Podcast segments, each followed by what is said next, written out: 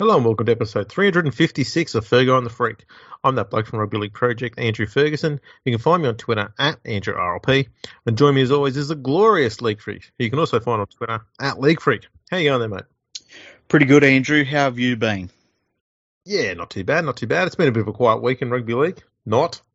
Yeah, I know, right? We take a few days off and all of a sudden all sorts of stuff happens. Ah, man, it's a good thing we're here to break it all down for you all. Yeah, when we break it down in real world conditions, not the fantasy conditions that the mainstream media intends on pushing forward. They live in the, the bloody chronicles of Narnia. Maybe it, we should call this episode the Chronicles of Narnia because they are off Love their it. fucking chops at the moment.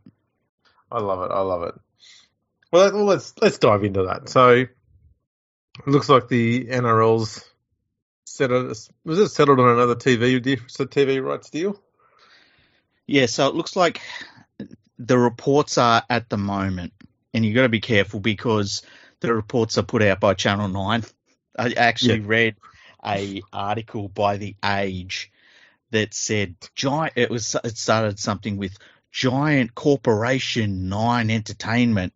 You know, you've got to keep in mind that Channel Nine owns The Age, and then it, and it only mentions that about halfway down in the article. I was going to say, did, did they talk about how big all of the executives' penises were? they just stopped short at that. Oh, Um, and it, and it goes goes through like you know just talking up Channel Nine and all this stuff. But it looks like that the NRL is going to get. Oh, the other thing that was funny, it was like um, secret negotiations between the two parties have been revealed by an anonymous source, and it's like you, they they're with you. What are you talking about, anonymous source? Like sh- these people are just fucking goofballs, you know they have they they're just goofy, like, secret and they think no one negotiations. else knows how goofy they are. It's so funny. Secret, secret negotiations in the media, the mainstream media. Yeah. Secret, secrets revealed, anonymous, secret within our Se- company. Secret. Secret negotiations I've been holding have been revealed by an anonymous source. Um, so yeah, so it looks like Channel Nine is going to do a deal with the NRL for around about 115 million dollars a year for, I believe it's four years. Um, that's a pretty good deal in terms of money. but these deals are rarely just money. There's normally a component of that um, is broken down to advertising. So they'll say like, say for instance, twenty million dollars of it may be advertising time on Channel Nine, which if you, I remember watching a few years ago and seeing a rugby league nines. Oh no, it was a, the NRL kickoff advert at 3:30 a.m. in the morning, and I thought, yeah, that'll bring in the punters. Um, and it was one of those. It was one of the years when they were doing like all the kids play rugby league things, so it was really aimed Oh, at yes. children. Yeah, so Yeah. 3:30 a.m. that was good. But uh, so but 115 million bucks a year. Um, I can't remember if that's higher or low than what they're currently getting, but I know that the first figure that was put out was around 85 million dollars, and that was about a month and a half, two months ago, put out by Channel Nine, of course. Um, so So you know, they, essentially they've they've put out a lowball offer, yeah, and then they've put and then they've revealed it's much higher. I wonder if that was done, knowing fully intentional, you know, fully knowing that um, the figure that they've released, you know, recently is the actual Yeah. figure they're always going to do. But they they put out the lowball figure, and it's like we're doing this PVL to make you look good, and in return, we want you to bend over for us. there's that possibility because Yeah. like it's it's not a real negotiation tactic. Like if you went into negotiations and they said, "Well, I read in the media that it was the going the going rate is like 85," you'd just be like, "I don't care. We're not negotiating through the media, you fucking idiot." That's well, that's right. It's it's a really uh I was gonna say awkward. or Probably I think a better word is fucking stupid way of doing a negotiation. Yes. Yes. Yeah. Um but I dare say we'll get the meat and potatoes of that very soon. I mean, we've already the NRL's already done, you know, half the legwork for the NRL by scrapping their own digital arm. Yeah. So yeah, And has, hasn't that proven already to be great? You know, absolute The masterstroke. the trash we're seeing coming out. i- i- this is the off season, and it's just trash. Like I saw a list. Some I think it was Fox Sports put out the uh, five coaches under pressure in 2022. We haven't played a Yes. game. Like i- i- all of those coaches uh, could potentially win the premiership next year, right? It's very unlikely, but they could. And but we're already judging them, and it's like you fucking idiots. The thing I found most fascinating by it is the fact that obviously Michael Maguire's at the top of the list. Yeah. And I thought, how's that for you, hey? They spent all this year doing everything they can to get him sacked. And when it failed and the Tigers re signed him, they've gone, uh, we'll just have a crack next year. You just know that that's now their plaything. They're going to be running with, you know, Maguire's on his last chance articles for as long as they can until they get him sacked. That's their aim Mhm. and that's what they're going to keep doing. The thing that's you know because I, I tweeted about that and I found the um a number of responses around that tweet. Mhm. Also, very very important was that Ricky Stuart's not on that list anywhere. Yeah, and I, I saw somebody on Twitter, and I, I can't remember who it was. I'm very sorry, but they were saying people don't understand how powerful Ricky Stuart is at the Canberra Raiders club, and that's why he's not on the list. But I'm looking at the Raiders, and we've talked about this now for what two or three seasons, where they haven't re they haven't improved. Ricky Stuart settled on something he thought worked, and it failed miserably. Um, I'd be kind of shocked if the Raiders made the finals next year. Like, you know, and, and that's pretty big fall for a team that was in the grand final in 2019. So he's got to be under pressure. Look, they're all under pressure. If your name isn't, you know, Craig Bellamy or Ivan Cleary, you're under pressure.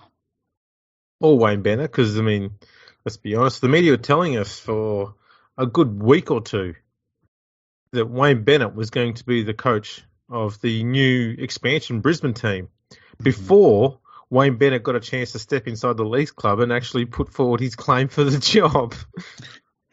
Well, you know what I was thinking this week? If Wayne Bennett either decides to retire, like just say he goes in and they say, we would like you here for this many years, and he says, I'm not committing for that long, or they say, we'll give you this much money, and he says, that's not enough.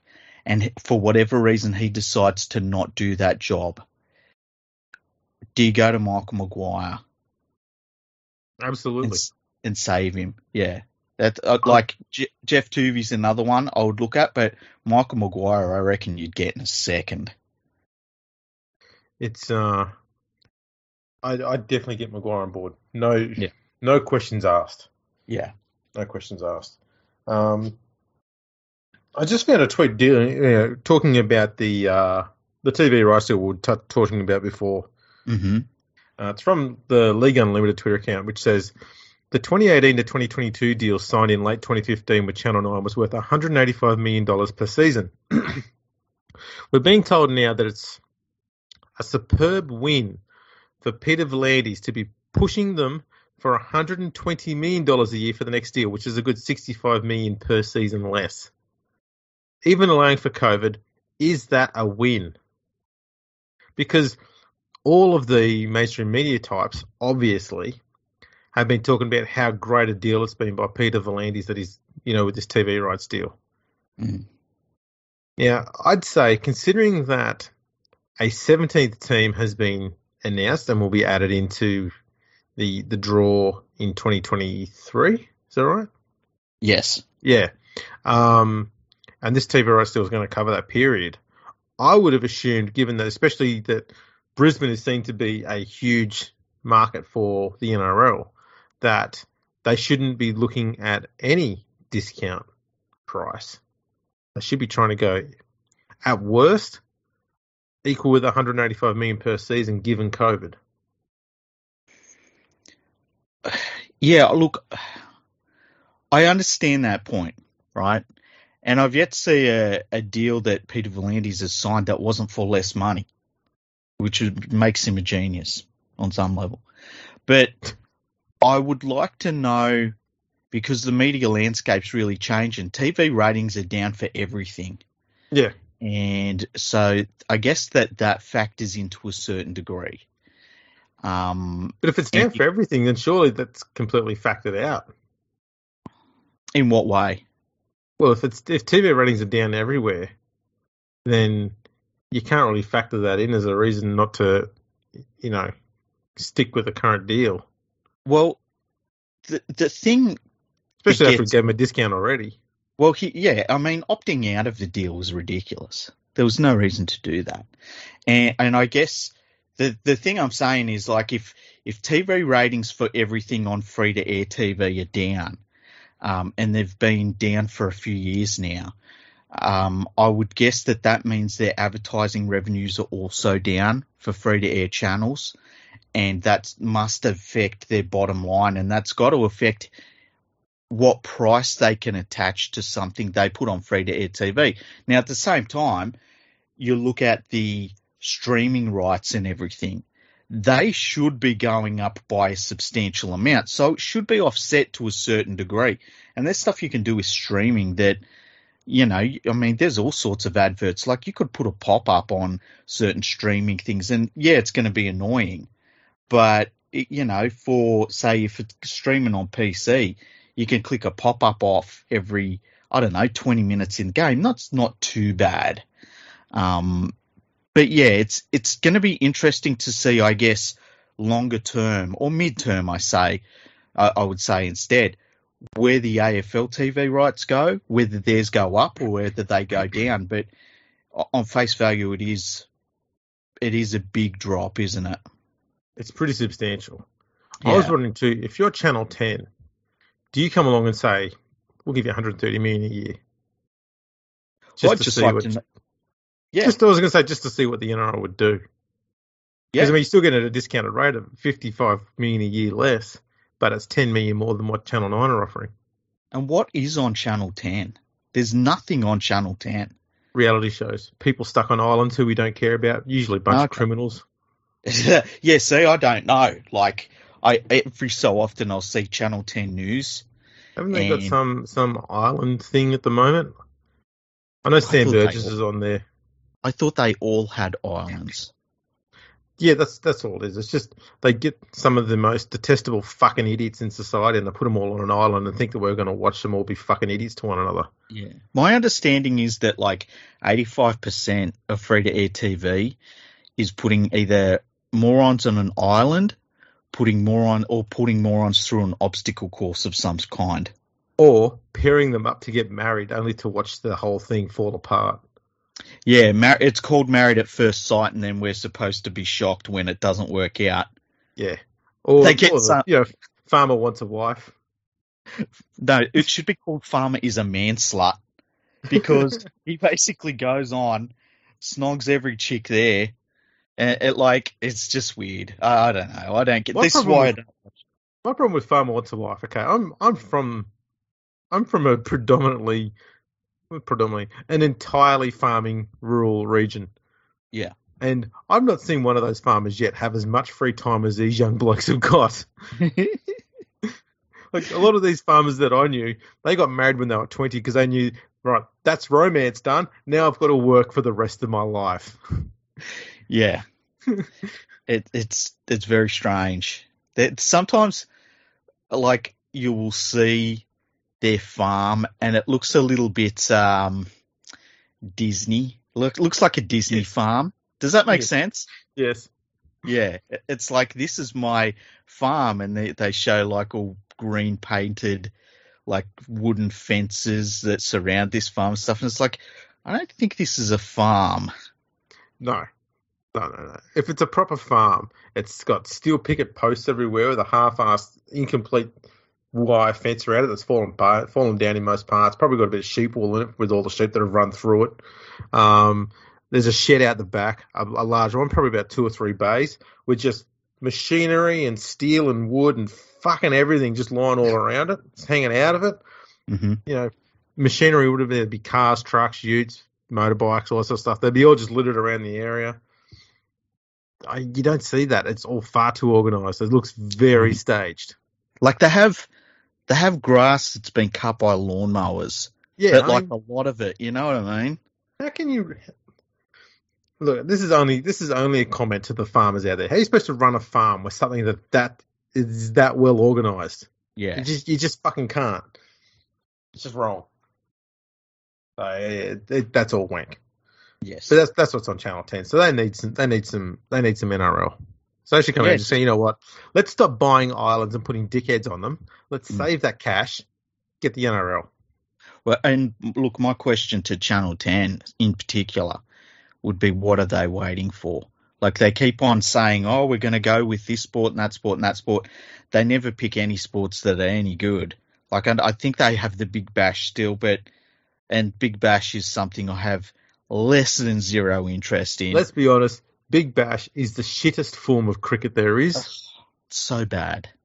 Yeah, uh, they've pretty much just said right. Let's take one of the most mentally challenging sports there is, and then take the mental challenge out of it. yeah. While we're at it, let's remove all of the skill required to play the game out of it, and just let people bowl bounces wides. Who gives a shit? Just let them swing like fucking baseball players, and then bring the boundaries in so they can score runs, and that'll be great. You know, it's just dog shit to watch. Yeah, the thing I don't get about 2020 for the most part is that like the bowlers just turned to shit. Like Yeah. if if you can just get the ball down there, you could probably make a side. Yeah, it's it's all just pop gun bullshit. Just spray the fucking ball anywhere you want. The batsman just swings it in whatever direction they want. Everything's just a slog. Yeah. Um, the only time I've seen a T20 game which still had skill in it was the uh, women's T20 World Cup final hmm because they still played proper cricket shots. And there was proper Oh, okay. placement, and it was all you know. They were bowling like normally. They weren't trying to play some smart ass reverse flick shots with the bats and stuff like that. And there's a Mhm. genuinely good game of cricket with actual skill in it. I, I I've talked about on the podcast how much I love women's rugby league. I've been to women's rugby league matches. I I it's great. It's the it's fantastic. Yeah, Do you do you know how much money you would have to pay me to go and see a women's 2020 game? five bucks. No, way more, substantially more. You'd be I surprised. like- it was pretty good. I, I don't doubt that you enjoyed yourself. I'll tell you what. I reckon you'd need to be paid less to watch the women's T20 game than the men's. You reckon? Yeah, Wow. absolutely. You could not pay me enough money to watch a men's T20 game. Could you imagine? Well, you know what I should do? You know what we should do, you and me? Okay. Because obviously I'm going to come down to Melbourne at some point when it's not. Good luck. Yeah. Look, I've got trips planned for Western Australia and Melbourne, all right? Televise So- oh, that shit. That'll be good. The Channel 10 will put that on their show. yeah. Sydney Sider wants to go to a different state. What's that? What's that show where they chuck him in the middle of the jungle? What's that one called? Survivor. Nah, nah, the the the other one that come from the UK. Oh, ah, what's it called? Anyway, back to my original point. We'll go to a women's 2020 game, right? Yeah. I will get, I will get destroyed, right? I'll get Yeah. hammered. Okay. You got to look after me. Uh, right. But at some point, you're allowed to disown me. Okay. At some point, you're allowed to say, I don't know who this guy is or why he's saying these terrible things. but you got to bail me out. Okay, well, we'll obviously have to do that at, say, Flinders Street Station. Why Flinders Street? That's full of fucking idiots.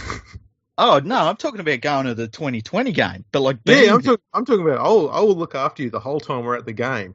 Yeah. After the game. Yeah. The only, if we want to make some sort of scene and want to make this entertaining enough for everybody, then yeah, we're going to have to go to Flinders Street Station.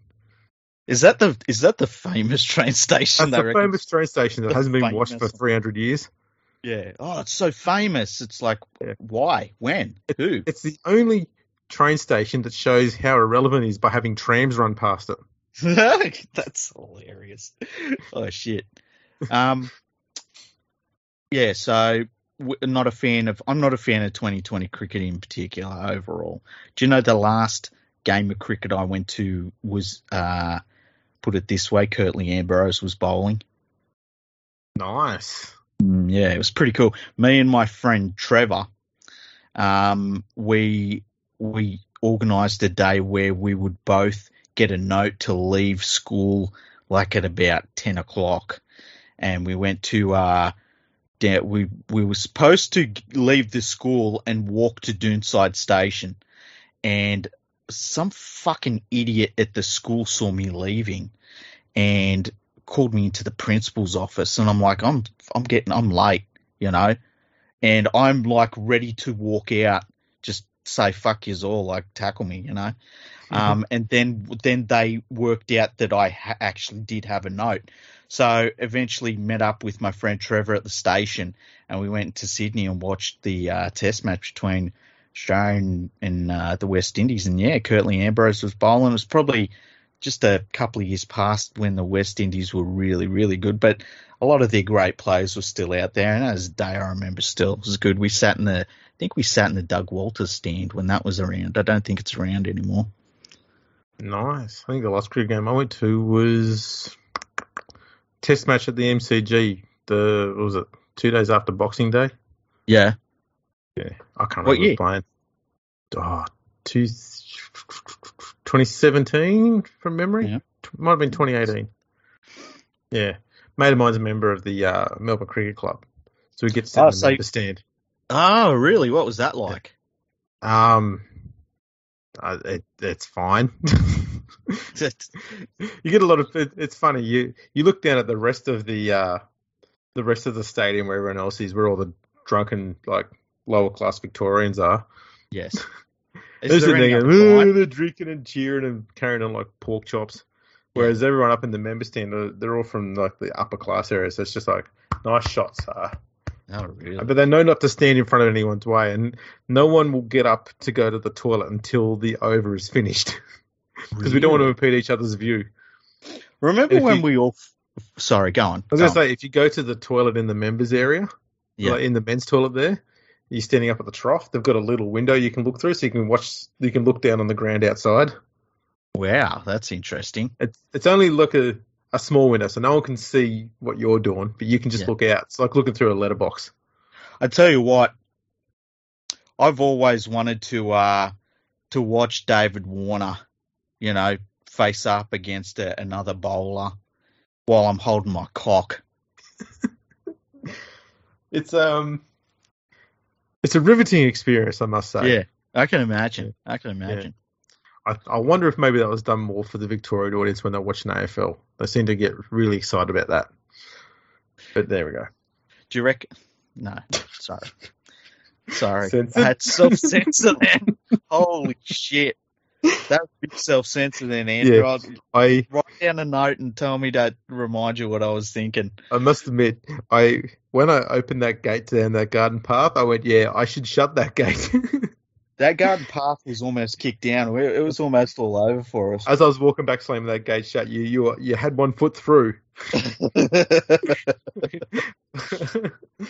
anyway, what were we talking about? We were Uh, oh, Rugby league, I think. yeah. Remember when we found out that uh, New South Wales was going to start building some footy stadiums?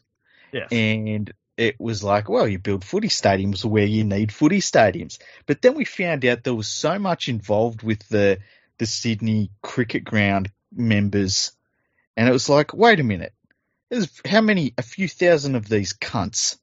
Why do we? Why are they being taken into account at all? And they ended up having a pretty big say in how things went. Yeah, it's it's um it's amazing how that works. Yeah, I don't know why. Probably because they have to spend like thirty-five billion dollars for their membership every year, so they figure, well, we better let them have a say. I just think it's funny when you see a bunch of 60 year old men like wearing their khaki pants and shit trying to run and get the best seats. It, it's uh, it's certainly entertaining. I It's can't actually more wait. to- entertaining when when it gets to the end of the day and they're trying to run to get to a train or a bus, something like that, and they're all just absolutely tanked on light beer. light beer, watered down light beer too. absolutely, I, I it's, can't basi- wait. it's basically just shit Adelaide water at that stage. yeah, get more of a buzz out of Adelaide water. oh shit. Anyway, how many other states can we shit on? we're, going, we- we're going well at this stage. I know, right? Um, so Dave, we we spoke about the Redcliffe deal. in in yeah, yeah. I think Did we that on the talked last episode? I can't remember. I think we talked about that. It might not have been official at the time, but Is It it all official now, or is it still still? no, it's official now. The oh, one interesting official.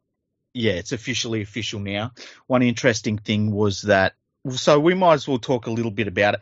Um, they have so far said they're going to be called the Dolphins, Mhm.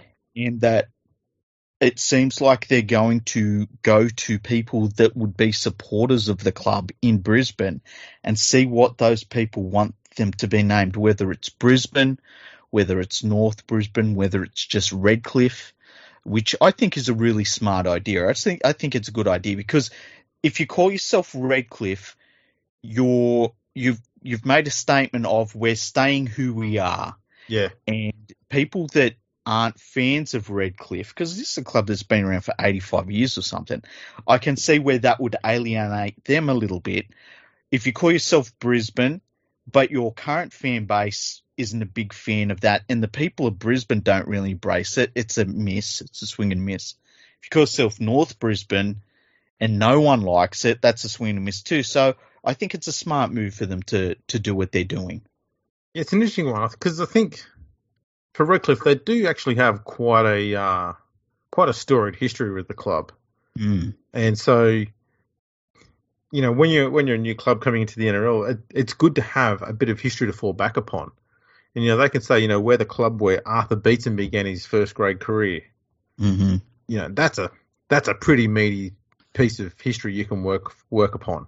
And obviously there's a lot of other stuff there, but I'm just talking like there- there's just one example of something they've got there going for them. Um, Well, the I, Redcliffe I Dolphins is a pretty prominent name too in the rugby league world. Yeah, exactly. Look, I there was a stat that was posted by uh, Channel Nine uh, about a week ago, and I saved it. And it says the Dolphins have produced 32 Queensland rep players and 23 Kangaroos in their history. Like that's a that's a club, Yeah, you It's know. pretty impressive figures. Um, Yes. So I guess for them, obviously we don't know the makeup of what's going to happen to the Redcliffe Dolphins if they're going to have a team in the Queensland Cup. And if they are, they're going to be called the Redcliffe Dolphins while the Redcliffe Dolphins are in the NRL, or is the NRL team going to be called something else? Yeah. You know, there's a lot of that stuff they need to figure out. So, Yeah. and the, and the cool thing is they're they're trying to figure it out. yeah. You know. Um, so it's it's good. I hope they, they come to a consensus pretty quick because that's that's the sort of thing that you want sorted out and ironed out really fast. Um, I so you thought can get down to actually organising the rest of the, the club. Sorry, I, I'm sorry right. for for I've had too much coffee. That's what it is. That's I'm you're very excited. That's fine. I know. I am. I'm really excited. I'm still thinking about David Warner. Don't ask me where I answer. Um, what about the River City Dolphins? River City. See, the only problem I've got with that Mhm. is you're making people think about the the river in Brisbane, which is basically the inner workings of a toilet S bend. That's true. You Okay. don't want to, you don't really want to picture that. Do you really want a brown S? I I don't know. See, I'm I'm more inclined to go with North Brisbane or Brisbane North or something like that. Um, then again, I'm also not too opposed to them being called, you know, Sunshine Coast or something like that either. As I don't want them, as you said, I don't want them to be pigeonholed to one sort of area.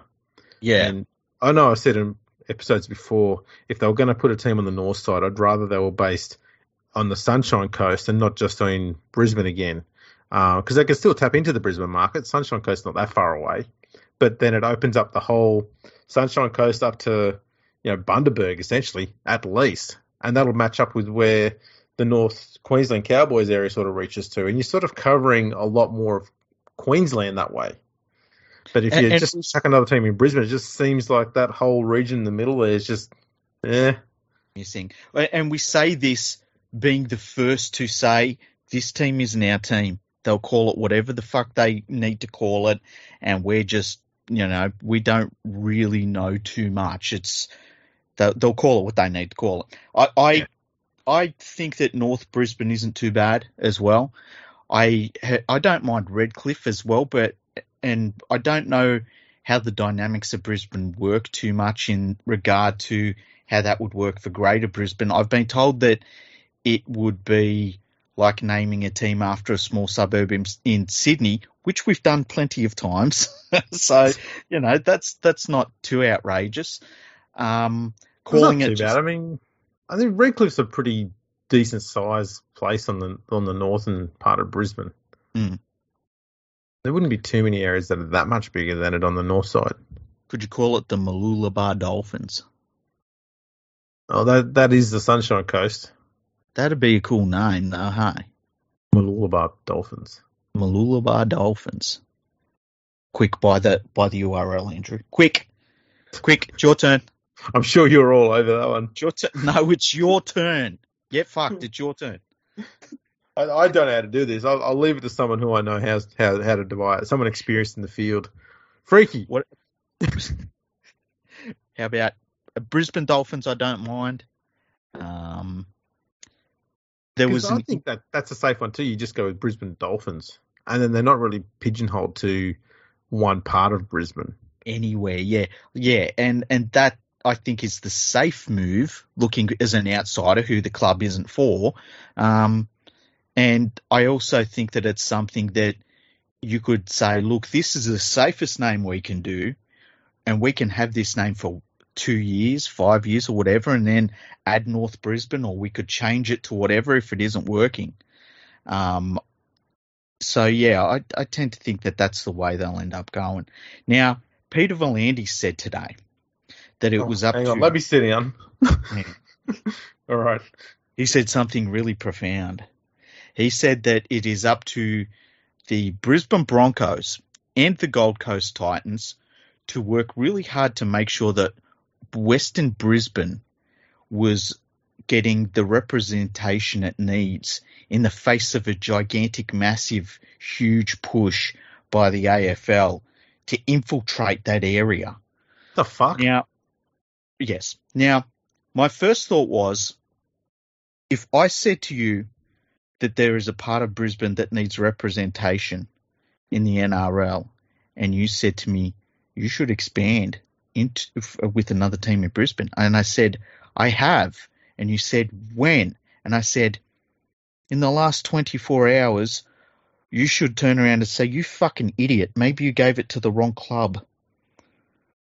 Yeah, if he's worried about Western Brisbane, why put a team in North Brisbane? Yes. Um, and why is he worried about the AFL there? I don't know. He's terrified of the AFL there. Like he, He, talks, about, it AFL a lot, but it's usually Yeah. Melbourne AFL. Yeah. If anyone's weird. under threat from AFL at the moment, and they're not, it'd be the fucking West Tigers.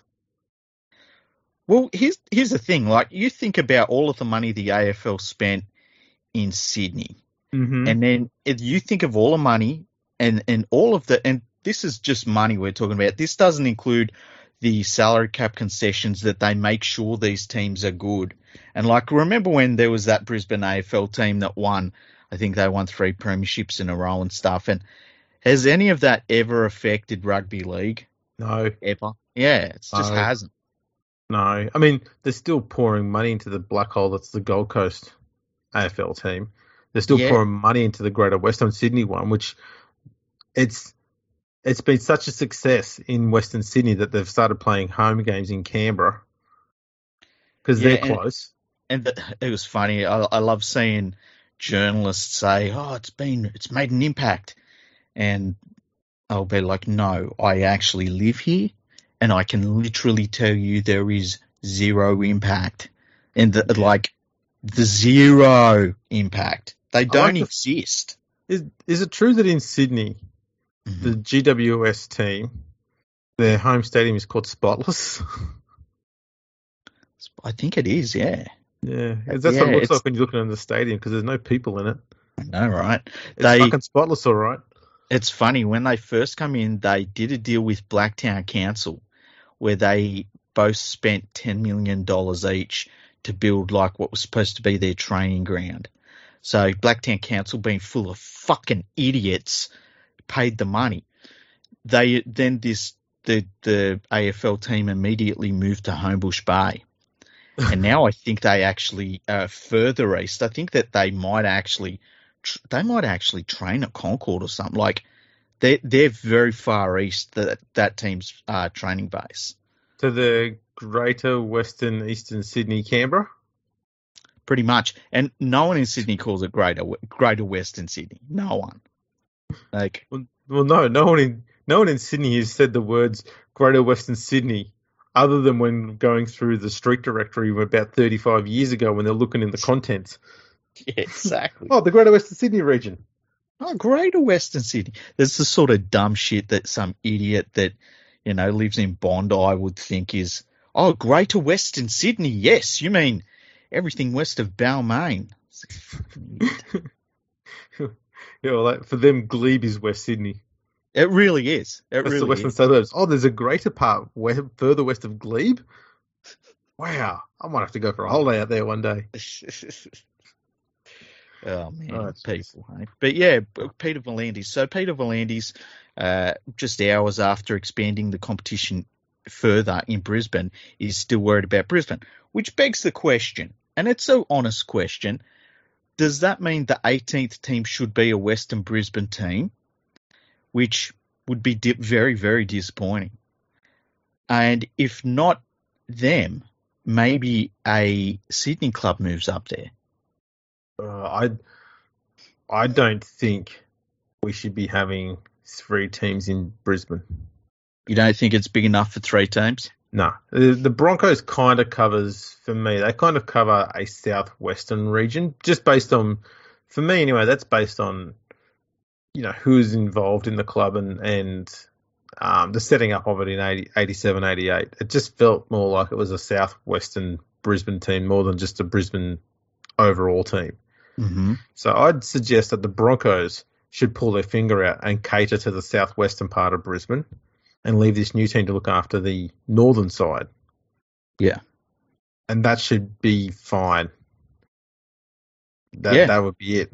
I mean the the Brisbane AFL team was so successful they had to merge many years ago with a Melbourne City team Yeah. in order to so I I don't think they're that much of a threat. No, I think the only team that's threatening an NRL team, you know, in the AFL. Well, sorry, I think the only NRL team that's threatened by AFL is the Melbourne Storm, and even they're holding their own. So you know, yeah, they're fine. Like, like if all the teams you worry about, Melbourne's probably last on the list. Um, I wonder what. I wonder when we start thinking about a second team in Melbourne. Like, uh, because it'll happen eventually. I, I think the the only reason why I'd see a second team in Melbourne is if we've already got one in Perth and Adelaide at the very least. Oh yeah, yeah, yeah. Um, and even then, I'd probably even want a second team in New Zealand before I start looking at a second team in Melbourne. Yeah, I would think that it's uh when if, would you, if- I don't even know where you'd base the second Melbourne team. Probably in Well- the northern suburbs because there's an awful lot of um, um, islanders that are living in the northern suburbs, and they are uh, rugby league fans, obviously. So I'd probably put one in the, the northern region of Melbourne somewhere. But there's no stadiums in the north. All the stadiums are around the MCG. That's where the AAMI Park is, and Dockland Stadium's not far away from there either. It's so they all have to play out the same area anyway. what about if you based it in Geelong? Would that work? No, No, not no one, in, no one in no one in Geelong gives a fuck about rugby league. Yeah, but like you gotta you gotta kick the door in. Like this and this is Yeah, this no, is when we've got all of the other pins on the board.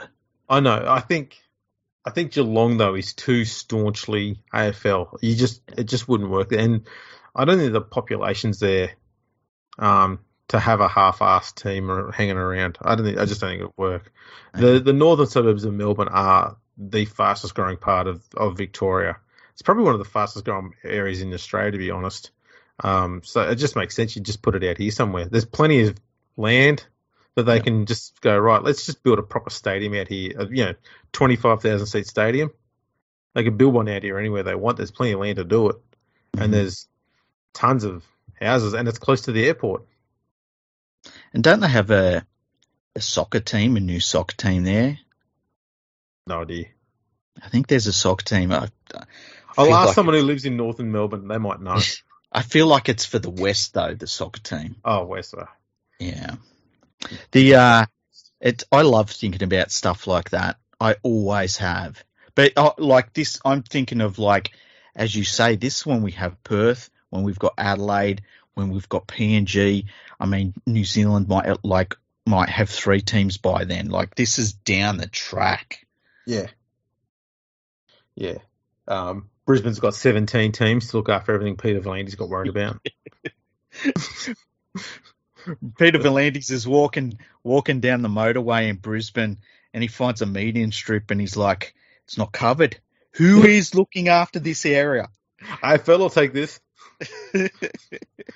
He's just walk along every every square on every pavement in Brisbane, just writing NRL on every single one of them. Done. Yeah. Done. It's, It's our it's, territory. Putting Well, flags it- all over the place. it's interesting that the AFL is at the point where they, like the next AFL expansion is probably going to be into um, Tasmania, and then after that it would have to probably be Darwin. And, and like people talked about the AFL's expansion plans and how aggressive they were and stuff, and I think the thing that they forgot was that at some point there's nowhere else to go for AFL. It is only in Australia and they had to get on the front foot in that regard because every other competition in every other sport in Australia has the ability to expand beyond Australia's borders and bring in new player bases, you know, bigger TV revenue from overseas and stuff. And that's one of the beauties of rugby league is that, you know, we've talked about it a million times before on the podcast. P and G, you could bring in like you could probably bring bring PNG in in tw- 2023 as well, and not have any effect on the player base because just for PNG players that just come in, um, you know, a second New Zealand team would I think have a minimal impact. I think that they'd rely a lot on junior players and things like that. And I think that actually make the New Zealand Warriors a better t- side as well through the competition. And then, like we've talked about, what you could do through the Pacific Islands and, and my dream of having a, a Pacific Islands team that was based in Honolulu. Um, but that's well down the track. Like, you know, we've I got we've the- got areas we can expand to. The AFL areas they can expand to now are, not great. Yeah, I think I think the AFL made a genuine mistake when they expanded to GWS and the Gold Coast. I think those two options, if they were smart, should have been Hobart and Darwin. I agree. Um, Hobart because rugby league doesn't have a foothold there. It's it's barely got um, you know ga- the game being played there. So that's an entirely AFL market. And Darwin, um, like the whole of Northern Territory, I think it would go entirely towards AFL or NRL based on who got their foot in there first. And I've I said agree. before, we've got a huge Aboriginal presence uh, playing rugby league, and that would be an easy team to get set up. Is you just go right, we're going to put a team in Darwin, bang. People go on about the population stuff like that, and I go, you're not trying to get four million people to get into a stadium, or three million, or two million, or one million, or half half a million. You're trying to get twenty thousand people there, and I'm pretty sure Darwin's got at least twenty thousand people. Like you're gonna Yeah. you're gonna fill a stadium if you put a twenty five thousand seat stadium there, you're gonna get most of the people. It's gonna fill most of the time, especially when you get a lot of local talented players in there, Mhm. and it just makes it a lot easier to get more of these Aboriginal kids who love playing the game, and they're playing both sports. You put rugby league there and say, right, Northern Territory, you've now got an NRL team. They'll just go, fuck AFL. Yeah. And you got them. And we know how great they are at playing the game. So Yeah. many great Aboriginal players have been, you know, elite level Australian Test players. And Why, I'm pretty sure. why I'm pretty wait sure- for AFL to take that opportunity? That's what I've always wondered. Yeah, I agree, and and I'm pretty sure that Darwin has produced NRL talent as well. Um, Absolutely, So- have. so that I, I've always felt like with Darwin, you want to be the first sport that gets in there and build your facility, because I think I think to have an to have a winter sport team there, my feeling is you need to have an indoor stadium for it to properly be what you want it to be. And I and that's a pretty big investment by the local government there, which is broke by the way, which is a big problem. Um, but if you can get your facility up and running first, and if you're rugby league, you're you're you go in and you say it has to be a rectangle, and none of this multi-sport bullshit. It's got to be a rectangle, and I, I've always felt like that. That's the big that that is you got to be there first, as you say. Yeah, absolutely. Um, what? Oh, it wouldn't be an episode of Fergo and the Freak if there wasn't some West Tigers news. Yeah, some good news. Tell me the good news, Andrew. Some good news. Well, as we know, Tim Sheens is back at the club. Mm-hmm. Um, right. based on the tone of the current journalists, I should probably preface that with a yay. Um, because I talk about the Messiah is back and all that sort of shit. Um, it's also been revealed that he's on a million dollars, which was That is a lot of money. which was kind of, I mean, that's the money he was on when he got sacked. Kind of coincidental that. Well, let's be Um, fair. How much of that million dollars is he going to get? Like he knows the game. He's going to get it all. He did that last time. Oh shit! He did. He didn't mind sacrificing anything the club had planned, so long as he got his fucking cash. um, so that we know where his loyalty lies. The cash, man, the cash.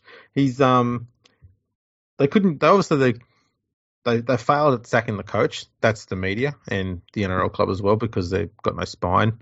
Um, because they talked about wanting to change coaches for a little bit, just quietly, not officially Mhm. but um, they knew that because they kept doing it, I guess, and they, they couldn't find someone good enough to replace Maguire in the short term. They figured, well, we might as well just stick with it. So it's a bit of a hesitant thing, and as we saw with an article by um, Chairman Chairman Lee, Mhm. that uh, you know we've not made any discussions about whether you know Michael Maguire should be here in six to eight weeks or not next year. No, he's not on a six to eight week, you know, deadline at all. No, no. it's Uh, just the- a number that was brought up by Yeah. Chairman Lee. Um, Very odd. but that. it's not. It's not a deadline. Just No. as long as you know that. I'm just pulling that number out of a very specific part of my brain. Yeah, it's Um, not even a number he is giving you. He's just saying. Yeah, it's it's just not a number. it's just random. Yeah. Um. So the club has decided to sack Adam Hartigan, who was um apparently quite pivotal in the signing of uh, Daine Laurie, Mhm. uh, Adam Doueihi, Stefano Utoikamanu, uh, I believe also Luciano Leilua. You know, probably the four best performing West Tigers players of the last two years. Yeah. Oh yeah, So, well, he seems he's- like he's part of the problem. yeah, he's fucking stupid. So let's get rid Yeah. of him. Yeah. And the person they're bringing back is the bloke who was responsible for most of the West Tigers' worst ever signings. hmm He's been brought back. Um, one one I name mean- you mentioned is a great example was uh, Ryan O'Hara. The We're, we're talking we're talking that that sort of region. Yeah. So, Well, look, I, I think loyalty is a wonderful thing, apart from when you're getting a guy to pack his shit and leave. But outside of that, loyalty is a wonderful thing. And, you know, if, if anybody knows how to rebuild a club in the 1980s, it's Tim Sheens. the new era. Mm. The new era turns out it's much like an older era. Well, as- As I very wittingly said on Twitter about it, I said the new era has returned. yeah, that was a great tweet, by the way. That was brilliant. Because um, I've seen this before, and it wasn't pretty. It's You know what? basically it's basically a, a a a year or two of gone. Okay, let's see where this works. Hooray, we got a premiership, and then lots of rage, and then fuck, we got the finals. Oh, Mm. we're even better this year. Oh, we're gonna make the grand final this year. Nope. and fucking misery for another decade. Nothing. Yeah. The the thing that always surprises me about rugby league clubs is that when something needs to change, and and almost everyone knows it, and I mean everyone outside the club, um, when people in the club make a decision to make a change, they always go with somebody that is a known quantity and has been there before.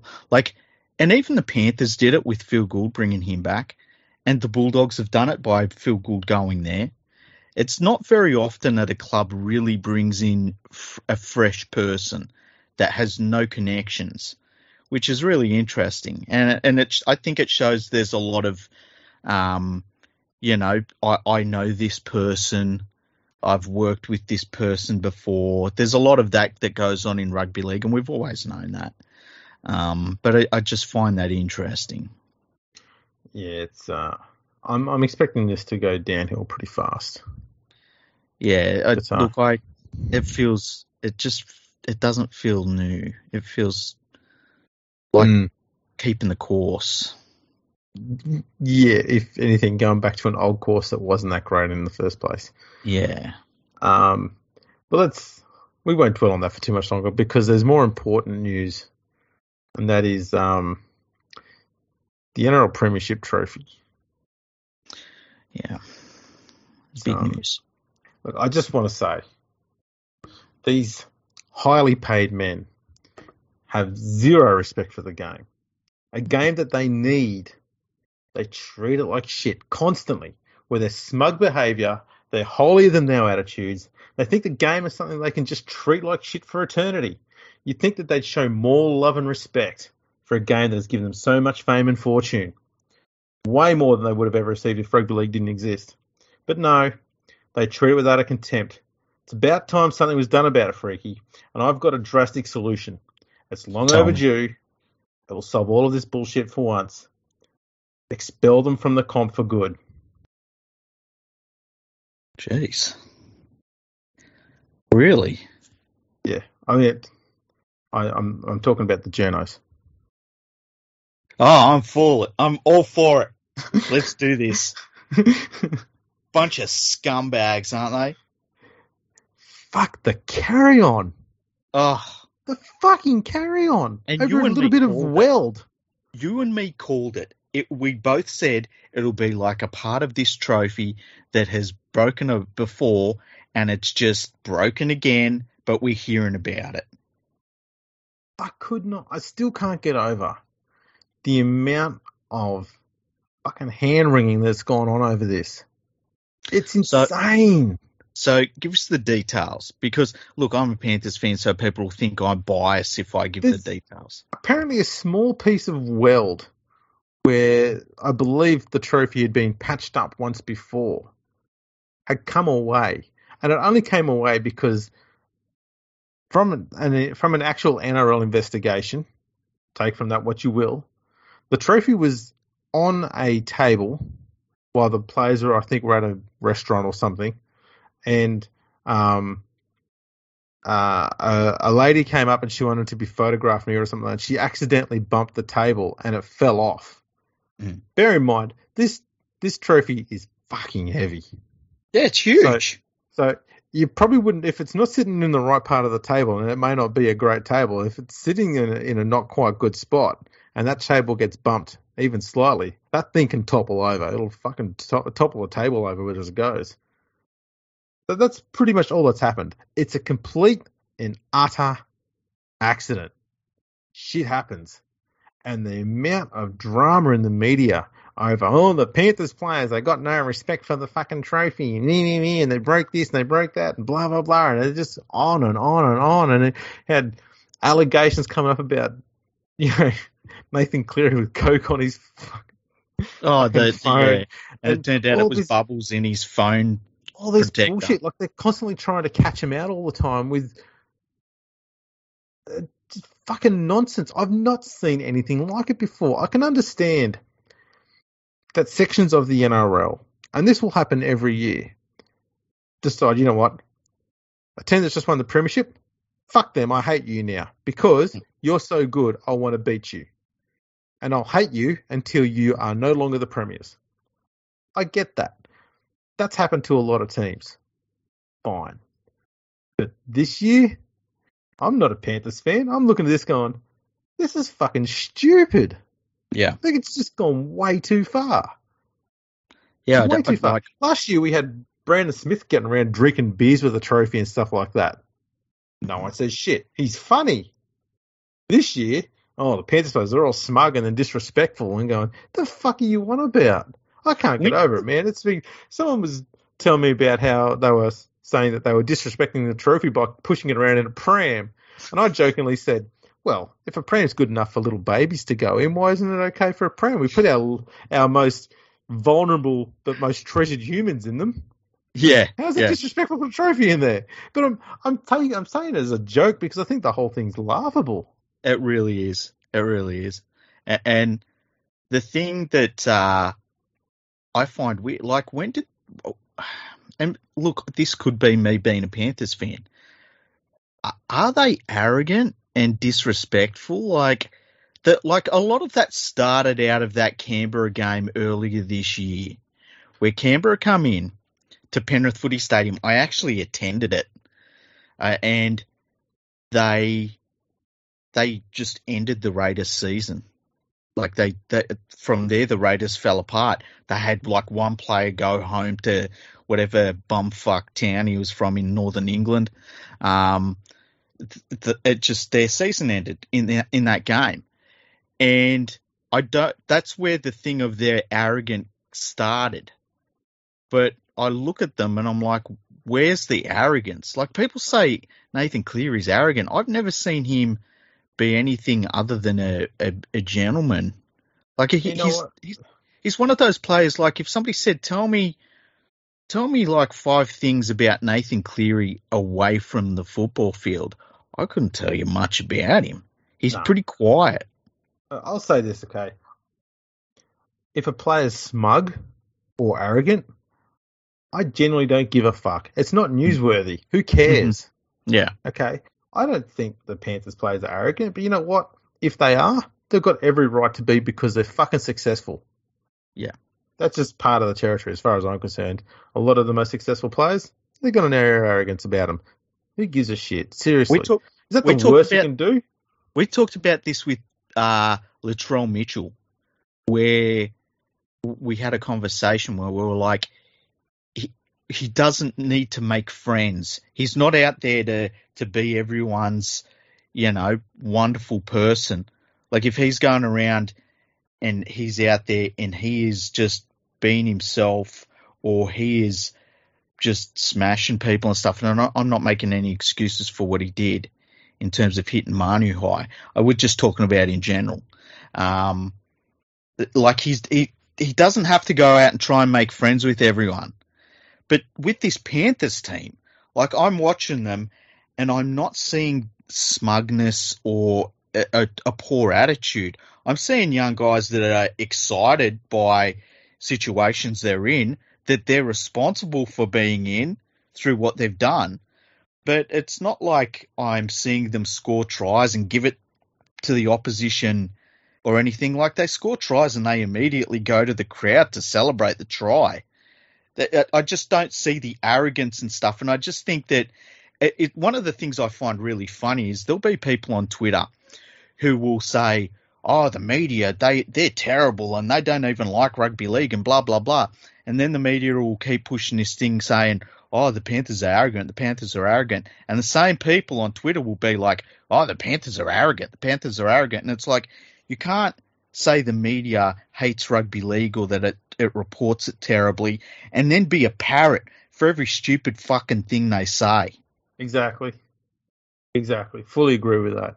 Um, I think, I think what we've got is, um, the it's either a, it's a combination of the media and some bitter, salty fans, probably Tigers fans. Um, are just trying to find a reason to hate on the Panthers when there's very little to hate about them. They're just bunch of young, exciting young players that have won a premiership, and they very, you know, they went very close to doing it last year in a, you know, almost record-breaking season. Yeah. Um, and they've backed it up, and they're proving that they are at the cusp of a what could be quite a successful dynasty if they if they keep their heads down. Um, they're just trying to. There seems to be an awful lot of attempts at, at gotcha things with the, the Panthers at the moment. Like something about Nathan Cleary's mates fucking around or something like that in Queensland. People trying to that- yeah, that I mean Well- that's ridiculous. people trying to pin shit like that on Nathan Cleary and going, he's in fucking hospital getting a shoulder reconstruction or some bullshit. What the fuck's he supposed to be? What? Well, and that, that that also also comes back to the trophy where, like, as this, it just reaches this crescendo of like they're getting around with the trophy that's smashed in pieces and blah blah blah, and then the very next day the trophy is sitting in Panthers Leagues Club with their other two trophies, and it's completely fine, and it's like. Okay, look at it. It's completely fine. and I said to a bunch of people, like I had somebody message me on Twitter and say, "Oh, I've got family members that weren't happy about it," and I was like, "Give the family members a hug, and then take them to see the trophy and show them it's fine." You know? Actually, speaking about the trophy, we do have a bit of inside mail here. We'll keep our sources to ourselves. hmm But um, we have it on very good authority that the NRL hasn't actually inscribed the last two premiers on that trophy either. Yes, we uh, we were given the information by somebody that we can't say their name on the podcast, but they inspected the trophy very closely, and the uh, Roosters are not on that trophy, and the Melbourne Storm are not on that trophy. 2019, 2020 premierships have been erased. Now, if you want to talk about disrespecting the game, why isn't the NRL being criticised for the fact that they haven't done that task? They've had plenty of time to do it. And the Two fact that years. the fact that their names aren't on the trophy says to me, with no information other than they haven't been engraved yet, salary cap scandals. must be, must be. There's something on the horizon, Andrew. Would it be for both clubs for both both years? 100%. Uh, I I feel like I need to go and look at some premiership ladders. I think I need to buy Panthers back to back premiers 2019 2020.com. 2019. If we take Melbourne and the Roosters out of the uh, off the ladder Mhm. and put them at the bottom, Mhm. the West Tigers moved from 9th to seventh, and Penrith moved from tenth to eighth. Whoa. That changes the complexion of the finals altogether because those two teams would obviously make it to the grand final. That changes history. it changes history dramatically. Uh, 2020, you take Melbourne and Sydney out of there again, and we'll see the Gold Coast Titans move from 9th to 7th, and the Warriors move from 10th to 8th. Wow. The Tigers move from 11th to 9th. this feels like everything is lining up perfectly. See, the universe is correct there. The It only is. problem with that, though, is if you take those premiership points, all of them, off both teams there, then that means that Brisbane also miss out on getting their first ever wooden spoon, and I'm not quite comfortable on that. So maybe we can take 20 premiership points off them so that they both finished above the Broncos, but they Mhm. don't get anywhere near the finals. I'm comfortable with that. I think that's fair. And so, who would be the who get like the? I guess that makes the Raiders the 2019 premiers. Yeah, and the Panthers in 2020. Uh, I'm comfortable with all that. There you go. If you go to Ricky Stuart right now, right, and you say you won the 2019 premiership, does he immediately retire? No. He immediately goes to the Raiders board and says, Well, now that I'm a premiership winning coach of the Raiders, let's put some more zeros on this fucker. That's a good point. That's a really good point. Also changes like this. The list of coaches that have won premierships at two different clubs isn't a long list. no, that's right. Gets a bit longer then. Hmm. There you go. So Fix history uh, as well. yeah, yeah. Speak- So speaking of speaking of the Raiders, okay, there's, yeah. uh, there's been a bit of media going on at the moment about the fact that um, the new era at the West Tigers looks like they're about to be signing a broken old hooker to come play for them in Josh Hodgson. Yeah, I saw that. I was. I felt New really era. disappointed for you. Yeah, the new era. And and look, Uh. any time that uh, I think that every club is looking for a 31 year old English hooker that has had knee surgery in recent years, it just tends to be the way forward. Look, The thing that's that's so frustrating about this is that the Tigers were making inquiries at the right club for the right position.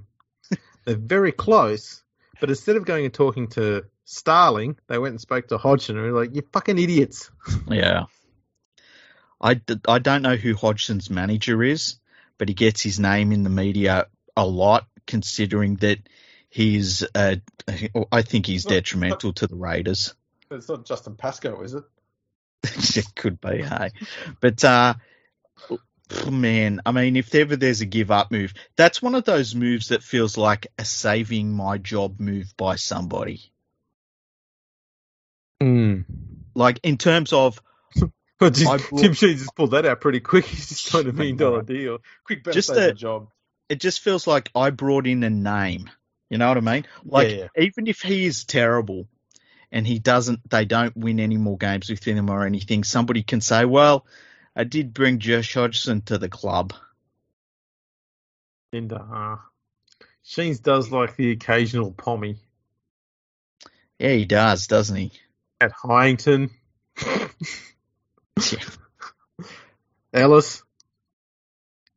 yeah he's a great, great winger, Ellis. Um, it would be, it, it would be a weird one. They've got the uh, that uh, well, they're bringing in Jackson Hastings for next year to play.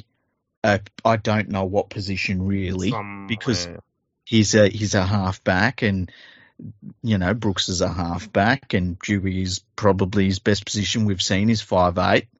So I don't know where Hastings is going to play, and who's the other one? Gildart, I think his name is. I wouldn't be surprised if they put Hastings at six and Doueihi at centre, only because Doueihi can play centre. Hastings probably can't do it as well, and I don't. I don't much like that dynamic because I want to see do the ball in the hand in the middle of the field with options left and right, and he's not going to get that if he's parked out on the right hand side of the field. Just seems stupid. But I just get the feeling does. that that's the only way they're going to fit him in there is they do that. well, Um, you know, you know what it feels like. It feels like somebody's putting together a team without a fucking plan. again, Yeah, again. Um, Gildart, they'll be forced to play him at centre until they realise how just not up to the NRL standard he is. English. Yeah, can't defend for shit outright. And so fucking turnstile. It'd be like having fucking what's his name? James Robertson the side. Yeah. James Robertson centers. This is me. They've signed James Roberts, so if the the the best scenario we've got at the moment, and it's not a pretty one, is Doueihi and Gildart in the centres, Hastings and Brooks are in the halves, Laurie at fullback, and Roberts is on one wing. And Oh. my God, that just doesn't fill me with any sort of hope. yeah, that feels that feels that feels like a Super League team, hey? Yeah, yeah, you've got Laurie and Doueihi are the NRL players in that in that back seven. Yeah, and look, I'm open to seeing how Jackson Hastings goes. I actually, part of me really likes Jackson Hastings just for the fact that he was at the Roosters, he was the chosen one for a, while. For whatever reason, they went off him. He went to Manly and had a fucking issue there, and it seemed like a personality clash, so they got rid of him. And he went over to England, and he got the job done in England and I, I want to see how he plays. I'm not judging him. I just No, I he's- think he's it's also more a West Tigers thing. He's also fixed up his personality an awful lot. He's realised that there was a lot of things that he was doing when he was in the NRL that were just not right, and he's, from all reports, he's he's attended to those issues, and he's a lot more, a lot more professional now, and mm. that's something that the West Tigers definitely need is more professionalism.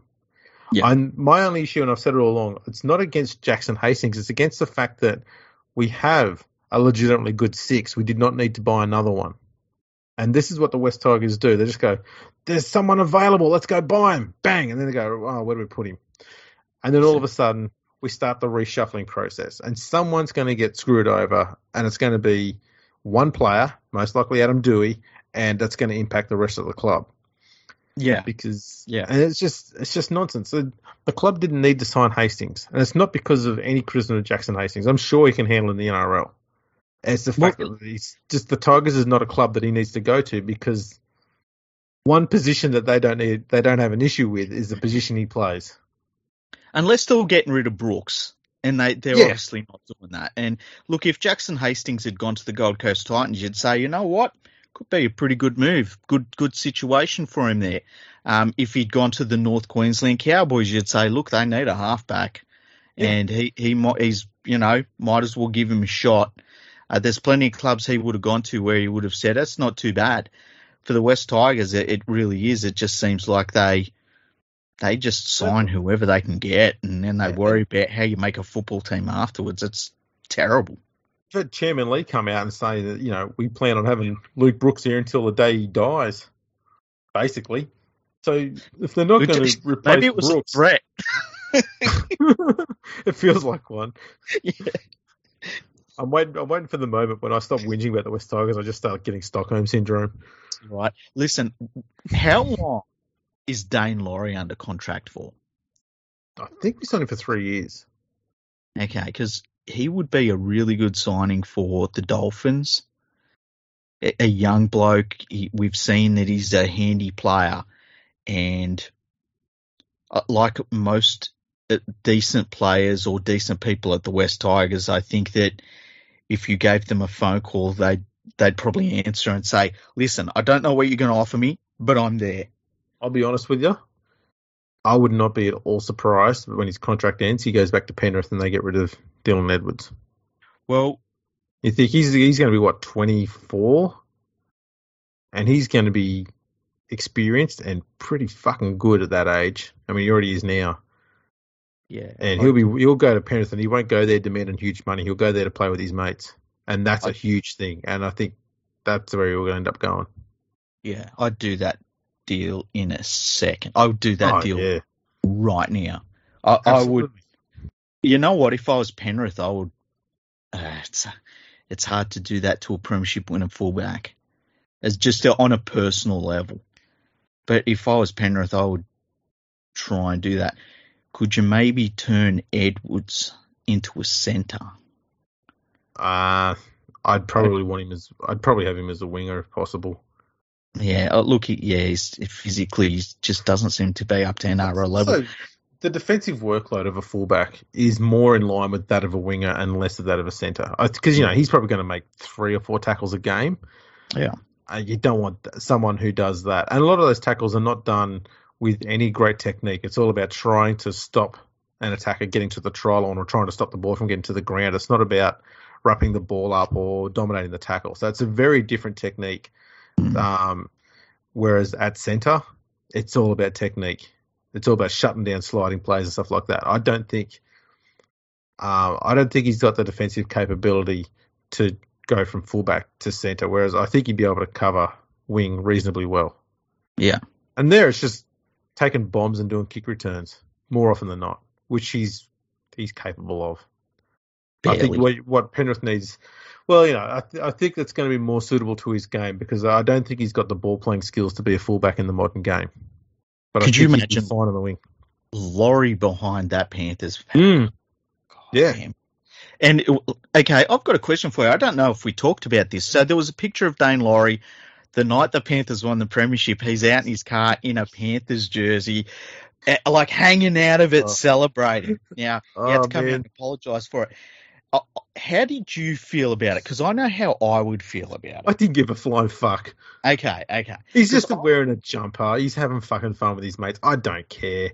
So many feel- Tigers fans got the she's going, oh, what, how would the fucking sponsors feel? And going, maybe the same way they'd feel about the fact that, you know, they're sponsoring a team that's never playing football this time of year anyway, so they probably don't give a shit. Sponsors are too busy winning uh, raffles and stuff randomly. Um, Yeah. I would have been wounded by it on some level. Not like not devastatingly. It would have just been like, uh, I I don't like that. I I don't care. Look, I've this is the thing. I've seen enough footage, both archival video footage and pictures in newspapers and stuff, of rugby league players in the 40s, 50s, 60s, 70s, 80s, even early 90s, wearing Yeah. opposition clothing at Yeah. training. Um, there's a, I think there's a famous picture that the Magpies took, like a team picture that went up in magazines and stuff like that. In I'm guessing 77 or 78, Mhm. and they all wore the Magpies jumper, but they didn't wear the they didn't all wear the Magpie shorts. They just wore a mishmash of all different team shorts, Yeah. and they wanted to make themselves appear like because they were they're buying into the whole Fibro Silvertail thing. They, they kind of wanted to make it look like we're just a ragtag bunch and we can't afford to have our full uniform or some sort of thing like that. And they were really buying into that whole class warfare thing, and that was the perception behind it all. It was very brilliantly done, and it worked to a fucking T. Um, but yeah, there's you see some of that, and I go, no one gave a toss about that. The fact you'd see, you know, you know, rugby league players in the seventies training in other teams' jumpers and stuff like that, no one cared. But a bloke wants to celebrate with a bunch of mates who he played junior footy with, wearing the same jumper as them. I really don't care. It- Okay. It's it's it's the sort of thing that today's media works their cocks out over, but it's really a nothing story. Like, you know, bringing a little bit of world off the trophy.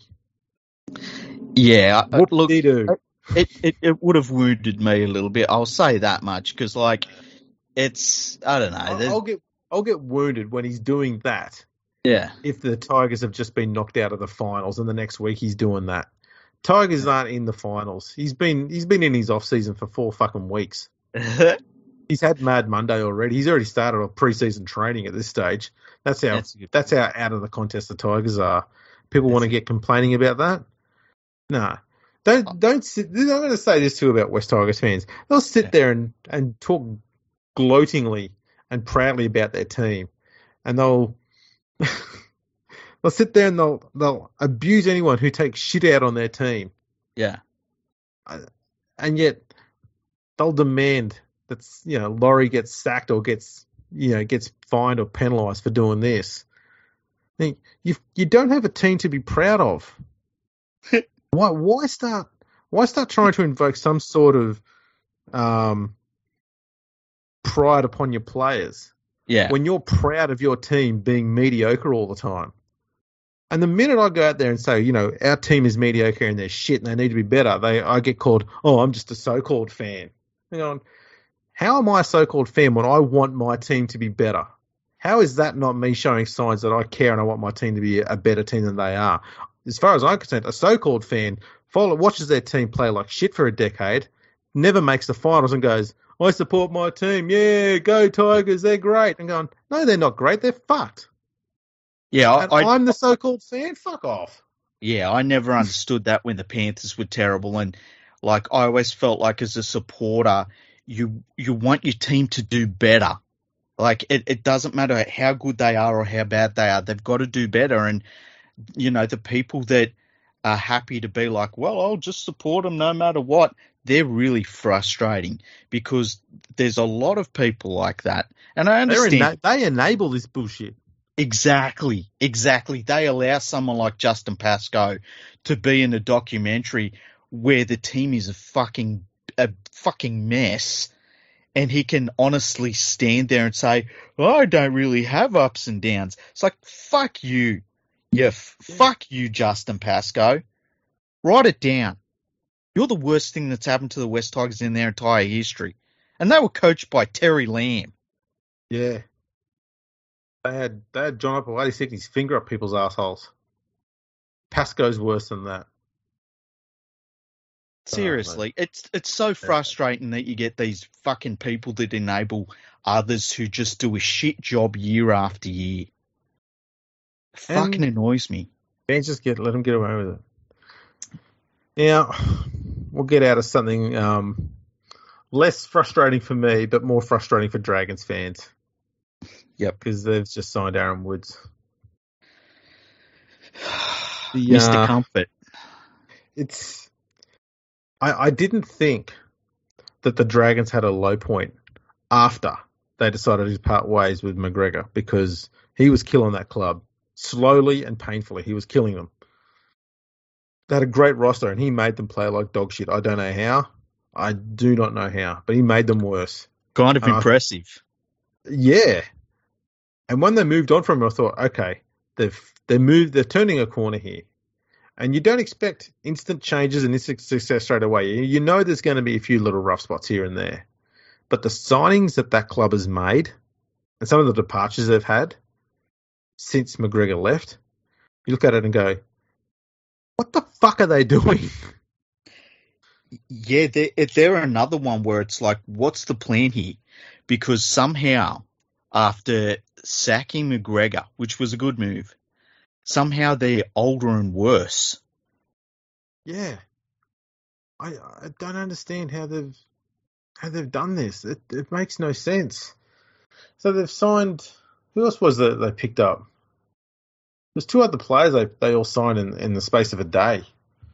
Um it was oh Jack Gosiewski from Manly hmm and Moses Suli. Oh, yeah, they finally made Suli official. Look, Suli's a, a handy pickup. when he's away.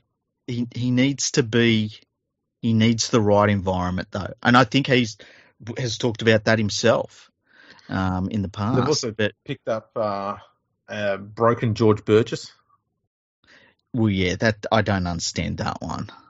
um, Moses and By. And that one's fucking ridiculous. Um,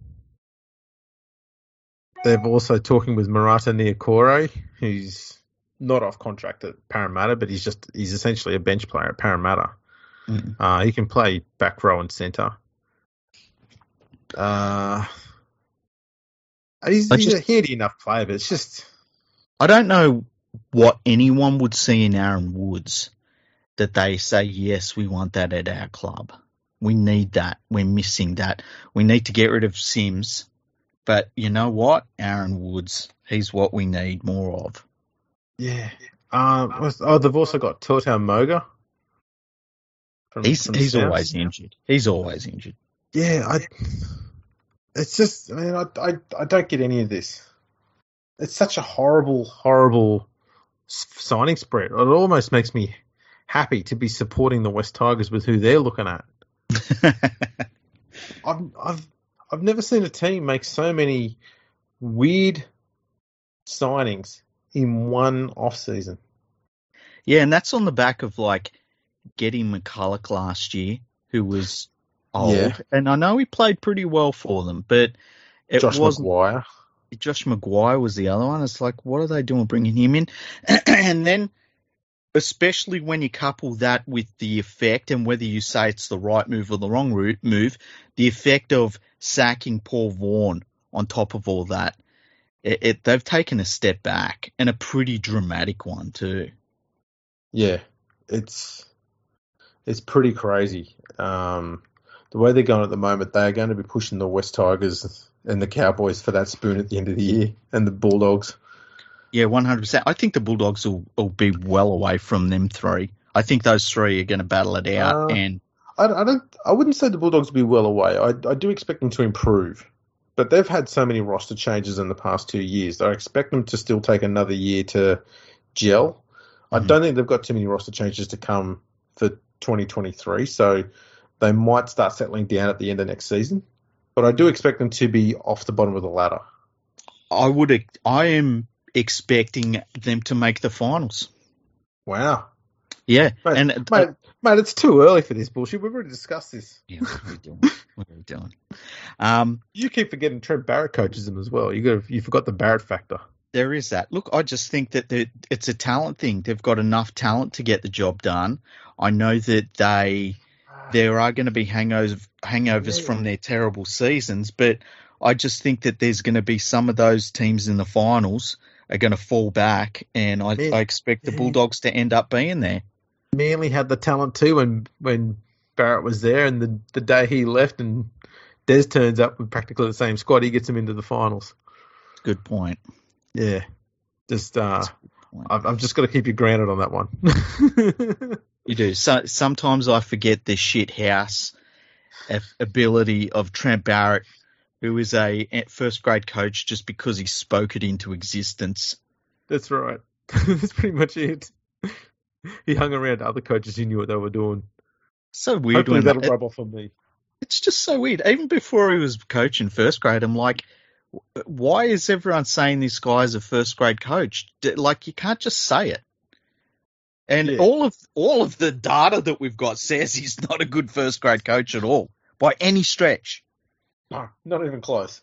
Remember, Not even close. man, twenty our twenty first uh, podcast we did, twenty first one, and it was the Yeah. Trent Barrett one. Classic. One of our best. Yeah, we, we really did a deep dive on that. So if you go to uh, episode number 21, you'll see our thoughts on Trent Barrett. Um, yeah. All right. Well, one last uh, story here that, that I can think of anyway is uh, Mm. during the week. Sadly, the uh, the icon, the legend, Norm Provan, the immortal, uh, rugby league immortal Norm Provan, passed away. Um, absolute icon of the game, really, and one of the greatest players um, in the in the Dragons history. Mm-hmm. Um, and kind of, he, he became. I think the the one thing for me that isn't really spoken about is how he started to show how important it was to have different sized bodies in the team because he was just he was very tall, very rangy. Um, think of say like a modern day sort of Luke Lewis sort of player, as far as build is concerned, but taller. Yeah. So he's kind of had the um, I'm trying to mix him up. So Luke Lewis type style and, and build, but sort of tall like Paul Sironen, for example. Well, I thought he, he body type. Yeah, I thought body type may be a Mark Geyer body type. Like yeah, just, that's kind of getting into the area there. Although Guy was still a bit bulkier than him. yeah, he really was a bit slender. Yeah, yeah, he was a slender dude, um, but a, a giant, and he, like when you watch him in that old footage of him playing for the for the Dragons, like towered over everyone, Mm. uh, in, in performance and height. Um, one of those players that's re- like when you read accounts from other players, and we've talked about this with Clive Churchill's another player like that, completely revered by opponents, teammates, coaches, everyone, and uh, one of the great, great gentlemen of the game. Uh, it was really sad to hear of his passing during the week, and um, you know, a, a literal icon of the game. You know, took that that great. He was part of that great picture that is now on the the trophy. Um, uh, so it was it was so sad to hear of his passing. Yeah, I, I actually got the had the privilege of meeting him uh, several years ago uh, at a NRL function thing, and uh, just an absolute, very humble, gentle bloke. Um, had all the time in the world to talk to you, and loved talking about rugby league. Not and not about when he played it or whether what era was better or worse. Just liked to talk about rugby league. Um, and you kind of had to sort of pry information out of him about you know what he did as a player and, and the way he played the game. He, he didn't talk about himself that much. Um, absolute gentleman, very very friendly, very very um, you know, warm and open. You you'd be able to just talk to him so easily. Um, had all the time in the world for people. Just a, a an absolutely lovely human. Uh, absolutely just. I think I, I think I said it online. He's just a, a a, a gentle soul. Yeah. Um, best way to put it. And he, is a real a real uh, icon and treasure of the game. Um, that that's been lost for sure. Uh, Yeah. So it's it's very sad to have that go. A lot of people know of him in modern times just through the um, the banter he has with Arthur Summons. That- Those that- two became good mates through the just just the fact that you know on the trophy and they get interviewed every year pretty much because they're on the trophy. But um, very good banter and Arthur Summons has got a bit of a a, a bit of a, a shark was it a snake's tongue a bit of a bit of bite and a bit of uh, a bit of wit about him Mhm. and he used to just like to play on the kindness of, of Norm an awful lot. Norm knew it, so he played along with it a little bit. But uh, yeah, that's an absolutely lovely human. It is very sad to hear that he's passed away. Yeah, it was, and they were definitely the highlight of the Dally M's when they'd get them up for the Dally M's. You could not watch everything else, but seeing those two at the Dally M Awards and and the back and forth between them was uh you knew it was special while you were watching it. Um, oh, absolutely. It, it yeah, it's and look, we've talked about him as a man to go into his accolades and what he achieved in the game as a player, as a player coach, and then as a coach, uh, we could you could do like hours worth of recordings over that. But and I think it says a lot about him that we're talking about him as a man and what people thought of him thought of him as a, a man. Um, I think that says it all, and, and my feeling is that's what he'd be most proud of. That that's how people thought of him. It wasn't just you know how many trophies he won or, or grand finals or things like that. Yeah, you think of the loss of him as the person. Um, and yeah, it was it was very sad. Dementia. It he had dementia for the last couple of years, and if you've if you've ever dealt with somebody that's had dementia in your family, it's it's horrible what it does to someone. It it it takes them away uh, mentally before they go physically, and um, man, it, it's just a one of those rotten things. And you know, the the the the world's a worse off place for for losing a great man like him, and it, it's it's nice to know though that he knows that the game will always remember him um, in the most amazing way it can. Yeah, um, it's also great that he got, uh, you know, he was able to accept the uh, the honor of being named an immortal as well in 2018, because uh, yeah. that is an honor genuinely befitting him as well. Um, yeah, he's abs- as I said, an absolute icon. There's no other way of putting it. Uh, no. just a, a, a, brilliant human all around. So uh, condolences there to, to Norm and his family. Um, yeah, bit of a somber way to end the episode. I guess we can find something to talk about to uh, cheer everyone up a bit. Anything else you can think of? Have we had any emails? I think we did, yeah. Let me uh, open up the website and take a gander. Wind up the machine. Yeah, get the does, get the hamsters working. As I said, does the does the email device does it have a crank handle? No, it's actually got a cord. It's got one of the cords like a uh, lawnmower. Oh, like a lawnmower, you got to rip on it. Yeah. Okay. Does, is the cord fitted, or do you have to actually wrap it around every time you pull it out? What the fuck did you just describe? I got it opened anyway. That's um, good. That's good. It's buying okay. time. So this one's from Nui Ash, one of our regular listeners. It's always great to hear from Nui Ash. He says to the panel of experts of the Rapidos players off contract in 2023. What do you think are the chances that Wayne could lure Latrell Mitchell to the new franchise? Do you think he would relocate? I've been hearing a lot of noise about the Dolphins needing to target a Queenslander as their marquee player. Bullshit. I feel like Latrell is a big personality and a quality player that a new franchise would lap up. Oh man, just pay him in money. You don't have to do that to him. Just like the Pong, just like Ponga here at the Knights, for example. Other random ideas. One, if they insist on having a Queensland marquee play, player, swoop in on Sunshine Coast local Reed Mahoney uh, give him the captaincy. Two, help out the Cowboys and take an underperforming, he's got in quotation marks, Taumalolo off their hands. Three, go after Harris Tavita and Reece Walsh. Thoughts? Cheers, Ash. Um, I'll tell you who I'd go after, based on who will be off contract in 2023. Harry Grant. Mm-hmm. that's that's a good one right there. Um, who else could we have a look at there? Um, Brandon Smith. He'd be available. Christian Welch. I'd be going straight to the Melbourne Storm side. You know, right, who can we get from there? And you, you don't want to go for the absolute young guns. You want to go for guys who will have had two or three years at least by now, so they'll be four or five years into their contract by then. Uh, Felise Kaufusi, um, there's another one. You'd go. You'd get Felise Kaufusi in 2023. Yeah. Holy shit! I wouldn't have him this year. No, I I get him. Okay.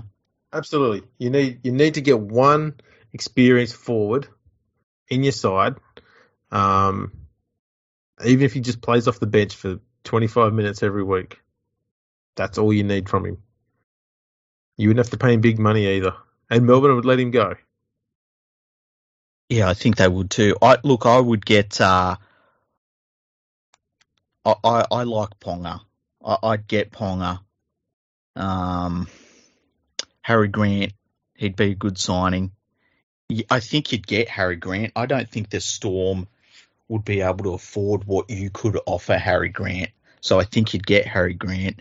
I Another think that um, that Tino Farsam Mului, whoever it is at, at the Titans, he's from uh, just up the road from from uh, the Sunshine Coast, Gympie region. That's near his home, and he's off contract in 2022. Uh, look, I like him in theory, but he just underperforms too much for me. I think he'd be really good under Bennett. Okay. I like Uh, eh, like I could. They they they're going to have to fill out a whole team, so they're not going to all be like great signings. They're going to. I actually think this is going to be controversial considering what we've talked about in the past. I think we should should have an expansion draft for them. That's interesting. Yeah. So I'd say every NRL club they have their 30 man squads. And I think every club should be say they are willing to release five players from their squads to the new club if that new club can negotiate a deal with them. So it wouldn't be a, a normal draft. It's more an opportunity for the new club to have five players from each club that are listed out for them that they could have. Mm, yeah, that that's that is kind of how the uh, the original draft idea was put out. It was only players who were not contracted and who were willing to change clubs. But these ones would be contracted. You, there's going to be plenty of uncontracted players anyway. There, yeah, there will be. But that, like, I think that that would be a, cool thing for the NRL to do. That just helps that club know that it can have some depth, you know. And, and I think that that's important because sometimes you'll find that an expansion club in any sport, they will get a couple of marquee players, they'll get a couple of journeymen, and then after that, it's pretty rough going. And I, th- I think an expansion draft would help to avoid that. Um, and I think that it would be a really like a, a good club would be able to use it well. Like a, a smart club doesn't just go, well, what who are our five worst players? A smart club says we could get rid of this player whose contract is costing us too much compared compared to what their performance is. So you'd get someone like a Moses and By. He'd be the first person you'd put on your expansion list. You know, and, and so there's opportunities there for NRL clubs to get out from bad deals that they've done as well. But that and, is and and fill an expansion team with a bunch of shit players. well, that's the thing. The expansion team can look at it and say, "We're not fucking getting Moses and By under any circumstances," or they can go to him and say, "Moses, we'll give you a minimum contract." And of course, he's going to say, "Why would I do that when I've got this gigantic deal I'm already on?" But it's just a that's something I would look at if I was the NRL doing an expansion draft. I think if they're smart, they would be looking at a a regular draft every year, but it would have to only be with off contract players who are willing to change clubs and you know take up the option of playing at any club that's available. That's the only way it should work. Uh, See, it shouldn't be hate that. I know, but I mean that's the only way you're going to be able to do it in a legally, um, legally satisfying manner, I guess, for the players. If you're if Yeah, you're but- going to try and force players to go to a club that they don't want to go to, or even if you're trying to force them to go to a state that they don't want to move to, you could get But a bunch not- of players who go, I don't want to leave Sydney, but if they get drafted by the Broncos, stiff shit. Yeah, I, but I that's don't not like what that. you're doing. With an expansion draft, that's not what you're doing. No, I understand that. I'm, I'm not opposed to what you're saying. I'm talking about beyond that. I'm, Yeah, I I'm wouldn't to go have an beyond. expansion draft, but I'm saying beyond an expansion draft, I'm Yeah. happy to have a, a yearly draft, but only for off contract players who are willing to relocate. Yeah, so which I you probably find plenty of players. Yeah, I- I just think an expansion draft would be a, a good thing for for all and sundry. I think it'd be interesting to see what happened with it. Um, of course. like The- if I think of the Panthers, you could put Dylan Edwards up in an expansion draft, and if they take Dylan Edwards, then you go and get Daine Laurie. You see where I'm going with this? I see, I see. See, the problem with that though is that the West Tigers can't then sign Dylan Edwards. well, you have Matt Moylan. Come on. He's not off contract till 20, oh, 2022. Uh, Well, that could work. Yeah. That's workable. I'm trying to work things out for the West Tigers here as well. Well, that's the thing. The Tigers might go with someone that's, you know, because they've already got two five eights, they might go with Jack Bird and get Jack Bird and Matt Moylan instead of like a two way deal thing, and all of a sudden, well, our whole backline would be five eights. That would be the, a new, it's a new version of Sheenius where he's gone from having everyone who can play second row and centre who can occasionally fill in at six, having everyone who can play six and nowhere else. Think of that, Where- four players everywhere. How can we not score points? But where would you then fit in Kieran Foran at the end of next year? He'll probably he'll do us all a favour and retire before then, so you know we won't have to worry about that. That's fair enough. Yeah.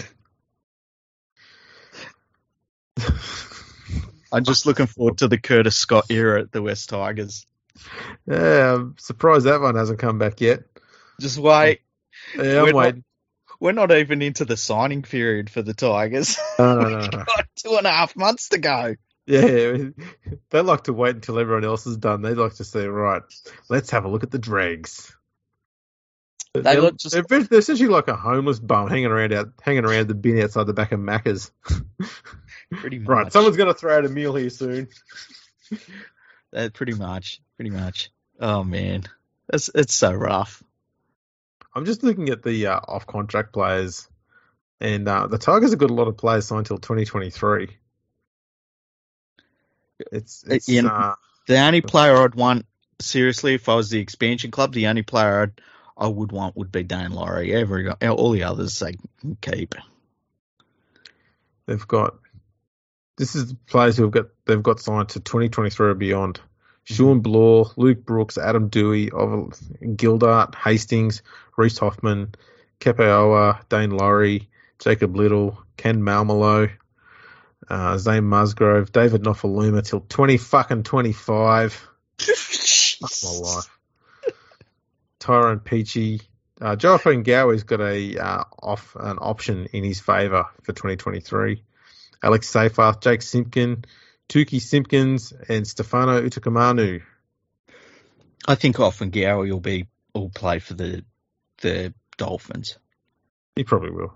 Yeah, I don't mind him as a player. I think he's a pretty handy like fringe been- starter. He's been okay for the Tigers. He's he's uh defensively he's okay. Yeah. Um, so I think he'd be all right. And then he like Nofoaluma will go to Brisbane. Imagine that. Sick of watching him running off off his wing and then watching the players go past him and scoring tries. And then pouting. Every so Yeah, often pouting. just pouts. or complaining to his centre who's standing around going, "Where the fuck were you going, man? What do you want me to do? Tackle four players?" Ugh. I just want to just once I want to see him and Croker playing on the same side. I just think it'd be amazing.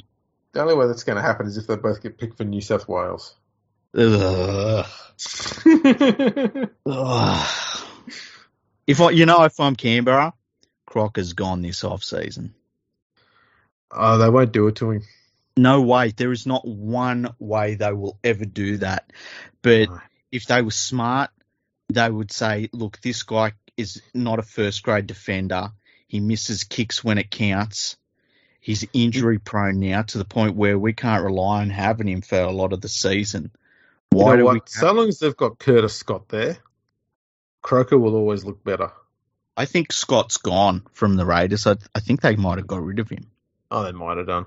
Hmm. You know, I did see the uh, Yeah, they parted ways with him. They, The I'm almost Fox, certain. Fox Sports came up with their list of the uh, what they think will be the predicted best 17 for each team. And they come Oh, I up with saw that. they come up with one for the for the Raiders, and it's got CNK Nickel Clockstar at the uh, in the centres, which Oh, is just nonsense. Yeah, and the uh, the Raiders reply going, you know, what month is it again? Oh yeah, that's right. This is pretty they completely dismissed it. And some News Limited journal come on going, oh, if I was a Raiders socials guy, I'd be very careful about treating them with this much contempt. It's like, fuck off, man. They do. These fucking journalists think they hover above the rest of us. Eh? I know. They deserve all the contempt in the world. They're a bunch of shitheads. I'm going to be honest. Whether you like the Raiders or not, check out their their uh, social media accounts because they are they get it. Mm. Their social media accounts are absolutely brilliant. They absolutely get how social media works. A lot of clubs just sit there and go, "Well, this happened," and they're just boring tweets. The Raiders get the way the social media works online. They've got good humor when they need to, um, good content. I really like the way they, they deal with things, and they're not afraid to call bullshit out when they see it. Yeah, that the, the the rugby league content from the mainstream media has just been so bad, so Correct. so bad. Like who gives a like the the fucking start the the best seventeen from teams for next year? What the fuck is that? Yeah, I mean the Tigers haven't finished in signing players yet. Yeah, exactly. Seven of their players are, you know, st- still just wrapping up their lower grade competitions. Exactly. Or you know, they're still playing League One over in England. Yeah. or some such shit. Who knows? They're somewhere. But it's uh it's ridiculous. It really Um, is. It's I'm glad one of the teams called them out for it. it's lucky that people have us, isn't it? Because I mean, we're the new wave. We're we're taking over from these dumb fuck journalists. Absolutely. We'll tell you. We'll tell you straight. That that's what you need to know. You need to know straight opinions and you need to know good opinions. Yeah, we'll we will only force upon you the opinions that we believe are, are true. Yes. Which are not Matthew John's ones. No. Did you No. see you had a new opinion during the week? Yeah, I did. I didn't look too much into it because I didn't want to get infected by it. Yeah, I I didn't look into it either. I just saw Matthew John thinks and I went, yeah, if that's where that article ends. Yeah, exactly. I, I, Well, I Matthew just- Johns has an idea. You I'm sure he does. Let me guess. It's another joke about Nathan Hindmarsh not winning the premiership. Or is it one about him having a gambling addiction? Because that's a great thing to like joke about. yes. Let's joke about someone's profes- professional vices and stuff like that. Let's talk about what Bryan Fletcher did on the weekend. Whoa. Yeah, um, fucking groundbreaking shit that is. But, but there we go. Little little bit of a, a whinge there. Well, it's a good way to finish the podcast. The first one we've done all week. We did have an episode set up for Wednesday. Um, had to reschedule that for the following Wednesday. So hopefully that goes through. Oh, good. That means I don't have to do one this Wednesday. Because No. I will be absolutely buggered after work.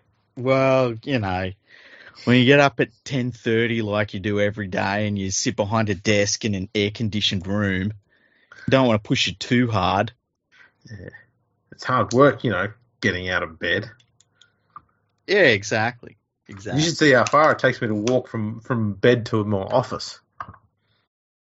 I've heard it's it's meters.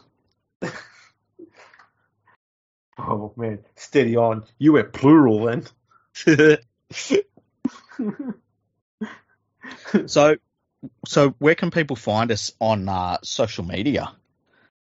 Uh, yes. they can go to our Instagram and Twitter accounts at Fergo Freak Pod.